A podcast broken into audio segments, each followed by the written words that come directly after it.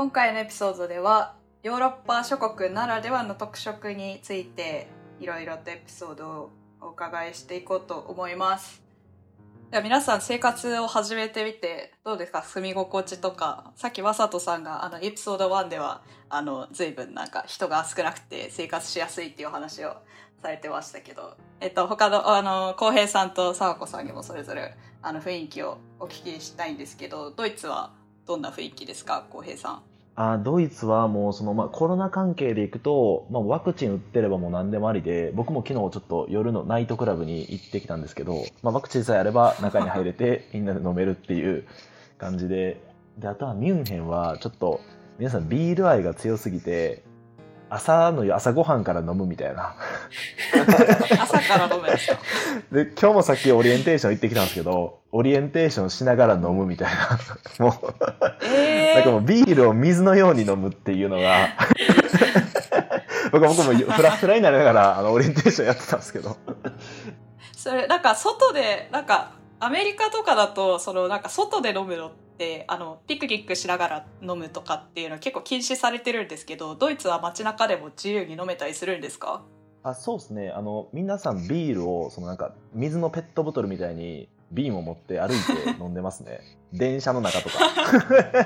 あ水分補給でビールを飲むとあそうそうそうそうなんかでもそれは結構そのヒストリカルなあの背景があってその昔ミュンヘンは水が汚すぎて生水を飲めなかったらしいんですよねなんでビールの方が安全だからビールを飲みましょうっていう。安全。とんでもない。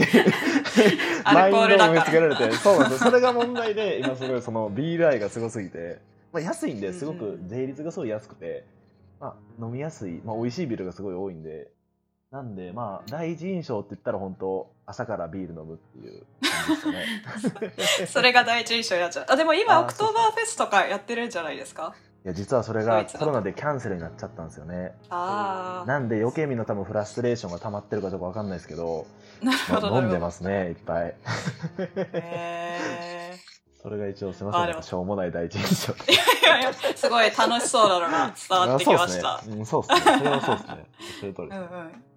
イギリスはどうですか、沢子さそうですね。まあなんかまあ全体としてはすごいあの住みやすいんですけど、まあ、ただそのあの、ん。うん。こっちも全くコロナを意識しない生活が始まっててなんかそそのニューノーマルが心地いいのかそのイギリスが心地いいのか分かんないんですよね日本の特に渡航前合格決まってから半年ぐらいもうなんか東京の家を引き払って奈良県の実家に戻ってて結構引きこもってたのでそういう生活からの結構ソーシャライズされた生活のギャップが激しくて、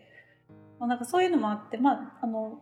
まあ、主観的にはすごいいいですね。であのこっちもアルコールかなりみんなオープンででなんかこう全然学内にバーがあるので全然でそれはなんかアメリカの人にとっては衝撃らしくってで全然みんな飲んでますね。でそうですねなんかそんなにこうあとなんかよく言うイギリス人はなんか最初すごいよそよそしいから辛いかもしれないみたいなところになんか渡航前は怯えてたんですけど、まあ、なんかそんな大学だからっていうのもあって、まあ、そんなことはあんまり感じないかなっていうのも良かったです。なんか個人的には、あの、イギリスの天気が気になるなと思ってて、なんかずっと曇天って曇りが多いっていう話を聞いてるんですけど、どうですか？あの、他の国も含めて、そのヨーロッパの北の方の天候とか気候とかっていうのは、なんかありますか？私から話すとイギリスは今あのやっぱり季節的なものがあるので私が渡航した9月とか今の10月とかは結構いい季節なんですね。まだ夏、夏から秋ぐらいに位置していて完全な冬になってないのでそれなりにこう明るくて雨も少ないような感じですねただやっぱり、うん。あの雨ばっかりの週とかもあってそういう時は、なんでしょうしかも結構暴風が吹いたりもした時があってあ確かに嫌だなって。で、まあ、嫌だなって言ったら、なんか「Welcome to the UK」って言われるんですよねほぼ必ず。それがようこそ。それが UK のカルチャーだってことです。か通過儀礼だからようこそみたいな必ず言われますね、まあそういうのを含めて、まあ、オーバーオール楽しんでる感じはありますけど結構しんどいのはうん確かにそうですね、うん。なるほどなるほど。デンマークはどうですか？マサトさん。多分あの地理的に近いのですごくあの似たような状況というか聞いてる限りデンマークの方がひどいんじゃないかなって感じが今のところで。この多分10月から12月くらいって3日に2日は雨が降るんですよ。で太陽がほとんど出なくなるのと朝9時近くまで暗い時期が続くんですね。日の出がめちゃくちゃ遅いですね。今8時とか8時とかでもまだ暗いのであの朝の。えみたいなところが あの結構しんどくてあの、街中にビタミン剤がたくさん今出始めているのとサプリメントが。あ あのセラピー系のプロモーションが最近増えてきてる感じがありますね。太陽太陽光セラピーみたいな。夕方はどれくらい日があの日の入りがあるんですか？えっと、こっちに来た頃は9時くらい夜の9時くらいまで明るかったんですけど最近はでも早くなってうんうん。6時過ぎには暗くなります、うん。じゃあまあ9時間弱しかしか。日照時間がないああそれは結構厳しいですね環境としては。ここ12ヶ月が勝負かなと思ってます、うんうんうんうん。これからどんどん短くなりますしね。ドイツの天気はどうですか浩平さん。一応ミュンヘンが結構内陸の方で、まあ、スイスイスとか結構近い感じなんですよね。なのでけ結構寒くて、もう僕今コートを着着始めてで今日も外多分えもう1早い。はい、8度とか7度とかなんでちょっと舐めてたんであの昨日ノースフェイスに行って あのごっついジャケットを買いに行きました。な舐めすぎててこれは死んでしまうと思って。そうですねごっついの買いに行きましたね。なんかそそういう感じですね今、なので結構寒い。うんもう冬もがっつり使えるような上着を買ったあんですか？もうそうですね。なんかアトランティックっていうなんかもうない南極用みたいなあのガッチなやつを そうですねなんえかそうそれぐらい結構寒くて、まあ、日の入りとかはそのデンマークとかよりかは全然もう大丈夫で、まあ、今日も結構晴れてて最近晴れが結構多い感じで雪もちょっと降るかなっていうぐらいな感じで、まあ、近くにスキー場とかもいっぱいあるんで雪はまあまあ降るかなって感じなんですけど、その日照時間は全然なんかもうあんまり問題なさそうですね。一応でもあのやみたくないんであのビタミン D は昨日買ってきました。おお、はい。着品々と冬に備えていやそうね。準備してる感じです。デンマークはちょっと僕住めないですね。その 9時まで太陽厳しいな出るの。そうですね。そういう感じですねドイツはでは続いて情報収集の話に移っていこうかなと思うんですけど、まあ、皆さんその渡航される前にいろいろとその国の事情とかいろいろと調べてから実際現地に渡航されると思うんですけど、まあ、各国のそれぞれのなんかあのそれぞれのケースの情報って集めるの結構難しいんじゃないかなって思っているんですけどそのあたりどうでしょうか？沢子さんからお聞きしてもいいですか？そうですね、まあ、イギリスは結構渡航者が多いので、結構情報あるっちゃあるんですけど、あのイギリスに特化した情報源としてはそのササイエティっていうその T, T の部分がお茶の T ササエティっていう情報プラットフォームがあってその多分普通にググったらなかなか出てこないんですけどササエティ留学とかでプラスしたら出てくるかもしれないです。っていうのが、まあ、イギリス専用の留学、大学院かなんかの留学者向けの情報プラットフォームで結構質問とかできるので隔離とかに関して聞けたのとあとはあの、あのえっと、ワーホリ YMS っていうあのワーホリで渡航する人もいるじゃないですか。でその人たちのやっぱり人数が多いので、ツイッターでハッシュタグで YMS2021 とかそういうの入れたら渡航予定の人たちの情報収集の感じが見えてくるんですよ。なのでうん、それで、それを定期的に見ていて、で、そしたらなんかその中で、こうなんかハブみたいな、情報のハブみたいになってる人間がいて、そういう、その数人を抑えて、その人のいいね欄を見に行くと、なんかもいろいろわか分かってくるみたいな。あったので、そうやって情報収集しました。普通そこまでしなくていいと思うんですけど、やっぱり隔離が、あのどんどんルールも変わって、あのいろいろ大変だったので、それでそこまでしたっていう感じですね。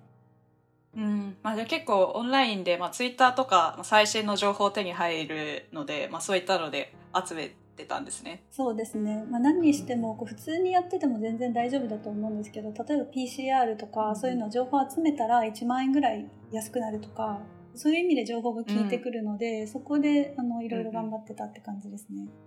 うん、確かにお金にも関わってきますもんね。ありがとうございます。えー、と続いてじゃあマサトさんデンマークの情報はどうやって集めたんですか？えっと、デンマークで留学で多分ググるとあのフォルケホイスコーレ、うん。あの社会人向けの学び直しみたいな学校の情報がたくさん出てくるので、結構大学院留学っていう形でいうと結構情報収集大変でした。でうんうん。デンマーク国内だと多分コペンハーゲン大学とオーフス大学があの大きい大学で日本人もたまに行くみたいな大学になってくるので、うんうん。えー、と経験者は頑張ってツイッターで探したもののほぼ出てこずただ過去に留学したことがある人が、あのノートってあるじゃないですかブログプラットフォームの。あそこで記事を書いてる方が1人2人くらいいたのであのコペンハーゲン大学とオーフスで、なのでその辺りからあのいわゆるジェネラルなデンマークの大学院留学ないしは大学院受験っていう情報は取れました。ただもう、えっと、オーフスに限ってさらに人類学に絞っていくともうないのでそこはもうあのサイトを見るのとあとは大学に問い合わせるの2つでなんとかあのしのいだっていうふうな感じになります。なるほど結構じゃあまあ日本人もそこまで、まあ、他の英語圏とかと比べるとあんまりいないっていう感じですよねないほとんど今のところ、あの同じ学部内では見たことがないので。なるほどなるほど。浩平さんはあのドイツの場合も、まあ、同じような感じですか？日本人向けの日本語で書かれたサイトみたいなのを検索されました？それでいくと僕は最初ツイッターで、まあ、ドイツ留学してる人とかドイツにいる人たちの、えっと、アカウントを追っていって、まあ、そこで結構その俗に言う general な情報を、えっと、収集しました、うんでその TUM の情報に関しては、えっとまあ、宣伝ではないですけど、まあ、エクスプレインがすごい役に立ってなんかヨーロッパの留学交流会みたいなのが、今年の4月とかいやもっと前け去年かな多分去年にあったと思うんですよね。でそこでたまたまその TUM に行ってる方と、えっと、コネクションが持つことができてでその人にまあいっぱい聞いてで、まあ、その人からまた違う人に教えてもらってでその人からまた違う人に教えてもらってみたいな感じで結構その行く前に TUM ネットワークみたいなのがができて、でそこから教えてもらった情報が結構大きかったですね。でそのえっとレラん？アドミッションレターのあれなカバーレターか。カバーレターの添削みたいなのもあのエクスプレイさんがえっと、やっていただいたと思うんですけど、あれにも参加して、で、あの時にもそのメンターの方が TUM の方だったんで、まあ、その人に僕の、えっと、モチベーションレターを添削してもらいつつ、かつ、生の情報も聞いてたみたいな感じなので、どっちかっていうと、そのなんか、結構、まあ、内部でしか知らないような情報みたいなのも、まあ、その一つ手ですけど、まあ、えっと、入手できたりみたいな感じがあったので、そうですね、結構その X プレインを使って、X プレインを起点とした、えっと、情報収集みたいなのができできましたね。まあ、すごいいいことだと思うんですけど。すごいいいいいことをお聞きしました。ねいや本当にさっきのカバーレターのは多分 SOP ですよね。あそうそうそうそう死亡理由書の添削。あ、それです、それです。あ添削っていうか執筆あ、支援。そうです、そうです、そうです。その時にその方もそう TUM 出身の方だったんで、学部は違うかったんですけど、うんうん。まあ、その人の友達が、えっと、僕の行ってるコースを、えっと、専攻してて、まあ、いろいろ教えてもらったりとかっていうので、まあ、なので本当 X プレイン様々っていう感じ ですね、情報収集に関しては。あすごいすごい嬉しいですねこれはありがとうございます。そうかそうか。ぜひ皆さんアプライしていただければ、いい情報が。宣伝ありがとうございます。そうですねそしたら、えっと、今度はじゃあ、あの、多分それぞれの国に、まあもちろん日本から留学してる人もいれば、あの、他の国から来てる留学生、他の留学生も、あの、たくさん勉強してると思うんですけど、あの、彼ら、他の自分たち、こう、留学生の様子っていうのを少しお聞きしたいなと思ってるんですけど、さあこさんからイギリスの留学生の様子お聞きしてもいいですか？そうですね、ままあ、あの中国人の人がめっちゃ多いですね。ただ学部と修士はそう、で PhD に行くと私のコースにはほぼいないはずでビジネススクールとかに行くとちょっと増えるんですかね、まあ、そういう感じです。で、うんまあ、なんか、まあ、みんな楽しそうにやってるって感じですねただその私のフラットメイトの一人が南アジアから来てるだからスリランカから来てるんですけどその人はなんかアメリカのトップスクールにあの受かったけど2年間ビザが出なくて結局諦めてエクセターに来たって言っててへ結構やっぱ、うん、なんか日本人であることに感謝した方がいいなってすごい思いましたね。ああ2年間そのアメリカのビザがビザが結局そのしかもディファーして2年挑戦したけどやっぱり降りなくて、でうん。イギリス受け直してみたいな感じでめっちゃ苦労したらしいんで、うんなるほどなるほど。ビザのトラブルは本当になんかあまりどどうにもこちらではどうにもできないようなものも多いのでなかなか難しいですよね。でも日本からの場合はサーコさんはそこまでトラブルとかはなかったですか？ずっと通りますね。ただやっぱ時期が良かったっていうのもあって私が応募したのは 7,、うん。7月なんですけど多分申請者が少なくて、あの何のこうがプライオリティサービスみたいなのもやってないのに3週間未満で来ました。ええあめっちじゃ早かった結構スムーズに。うんうんうんうんなるほどなるほど。マサトさんはどうですか？デンマークのあの留学生他の留学生とかどんな様子ですか？と 自分が所属する映像人類学の修士でいうと学生が13人いるんですけど8人がデンマークで、うん。それ以外が5人かな？5人が留学生になってます。でアメリカ2人のクロアチア1人のトルコ1人の日本っていう風な形になってます。なのでコースの中でいうと半分近くが留学生なのでここのあの留学生同士のあの仲の良さというか団結みたいなのは結構あのあるなっていう風なのと一方で多分あの東アジア、まあ、ないしはアジア圏からの留学生は多分イギリスとかに比べるとだいぶ少ないんじゃないかなっていう風な印象は持ってます。やんっぱりあのデンマークと EU 圏だと多分学費がタダっていう風に聞いてるのでその関係もあって EU 圏内からのあの人人集めというか学生集めはかなり盛んな一方であの EU 外に対する知名度とかあんまりないので結構あのアジア人っていう風なくくりで言うと結構あのすごいマイノリティっていう風な感じは感じてます。うん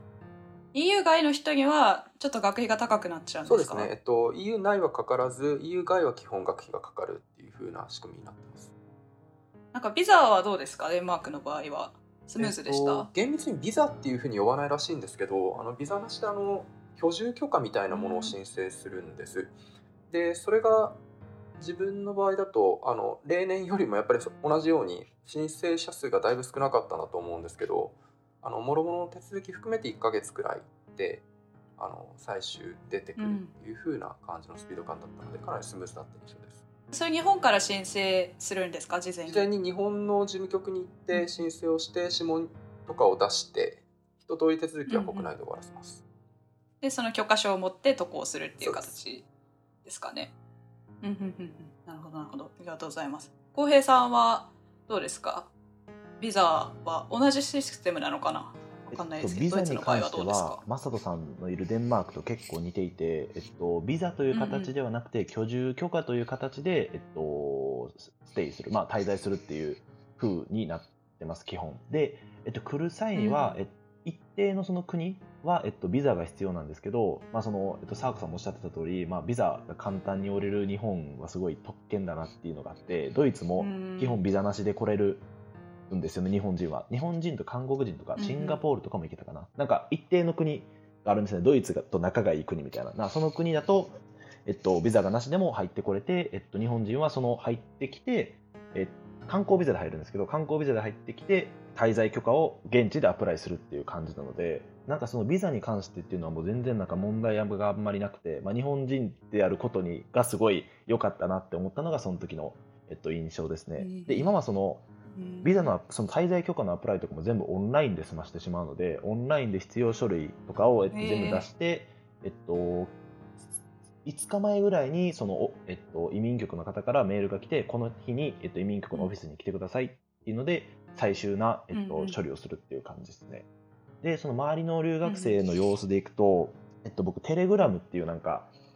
なんて言ったらいいんですかね、LINE の英語バージョンみたいな、が、Twitter がやってる、えっと、LINE の英語バージョンみたいなプラットフォームがあるんですよね。で、そこで、えっと、うんうん僕ら、全員のインフォマティクス、僕らの、えっと、マスターの、えっと、人たちがそこでコミュニケーションを取ってるんですけど、結構そのビザに問題があって、なかなか来れないっていう人がいて、まあ、うんインドの方とか、結構そういうので今、困ってる、まあ、止まってるみたいな、なんかそのコロナが影響で止まっていて、なかなかちょっとドイツに来れないわっていうのがあったりするので、そうですね。なんで、今年僕オリエンテーション行ったんですけど、あんまりその東アジア出身の方とか、まあ、アジア人をそもそもほとんど見かけなかったので、もう僕ぐらいそうですね、もうほとんど、もうみんなもう身長がすごい高くて、僕だけ 子供みたいな。もうみんなもうなんかビールも1リットルのやつ持って、みんなもうなんか、うわ、何やこの人らと思って。体の体積がちょっと違う全然、全然違いますね、本当に。びっくりしました。ああそうで、そうですね。ねなんで留学生はなかなか、あんまりみんな、まあ、い今、一定はいるんで、その僕のコースは英語のコースなんで、うんうん基本、えっと、留学生が来るコースなので、いるんですけど、あんまり、今現在はなかなか見ないって感じですかね、感覚的には。それは一応オファーをもらって渡航する予定ではあるけれども来れてないっていう来られてないっていうことなんですか？そうですね、その来れないっていうのが多うん。分言い方が正しいかもしれないですね、そのビザを取らない、うん。えっと、学生ビザを取って入国しないといけないんですけど、その学生ビザを取るには大使館に行っていろいろアプライしないといけないってなるんですけど、そもそもコロナで大使館が閉まってるとか、あとはその、まあえっと、国によってはアプライする人がすごい多いんで、処理が時間かかってるっていうのがあって、ただ日本は観光ビザで入国ができるので、特に何の問題もない、ワクチンさえ打ってれば何の問題もないっていう感じですね。なるほど、はい。観光ビザはオンラインでできるあいや普通にもうそれはあの行ってそのなんつって税関？入国管理局の方にスタンプを押してもらうだけでうん大丈夫ですね。なんではい、なんで日本は本当にすごいなと思いましたね。先人の方様々です、はい、ああいろいろな国のその渡航事情を聞けてすごい面白い回でした。ありがとうございます皆さん。次回のエピソードでは実際に入国して感じたあの環境面での変化とかあの自分ご自身の中で感じたあの気持ちの変化とかカルチャーショックとか、まあ、そういった話を深掘りしていきたいなと思っています。皆さん引き続きよろしくお願いします。よろしくお願いします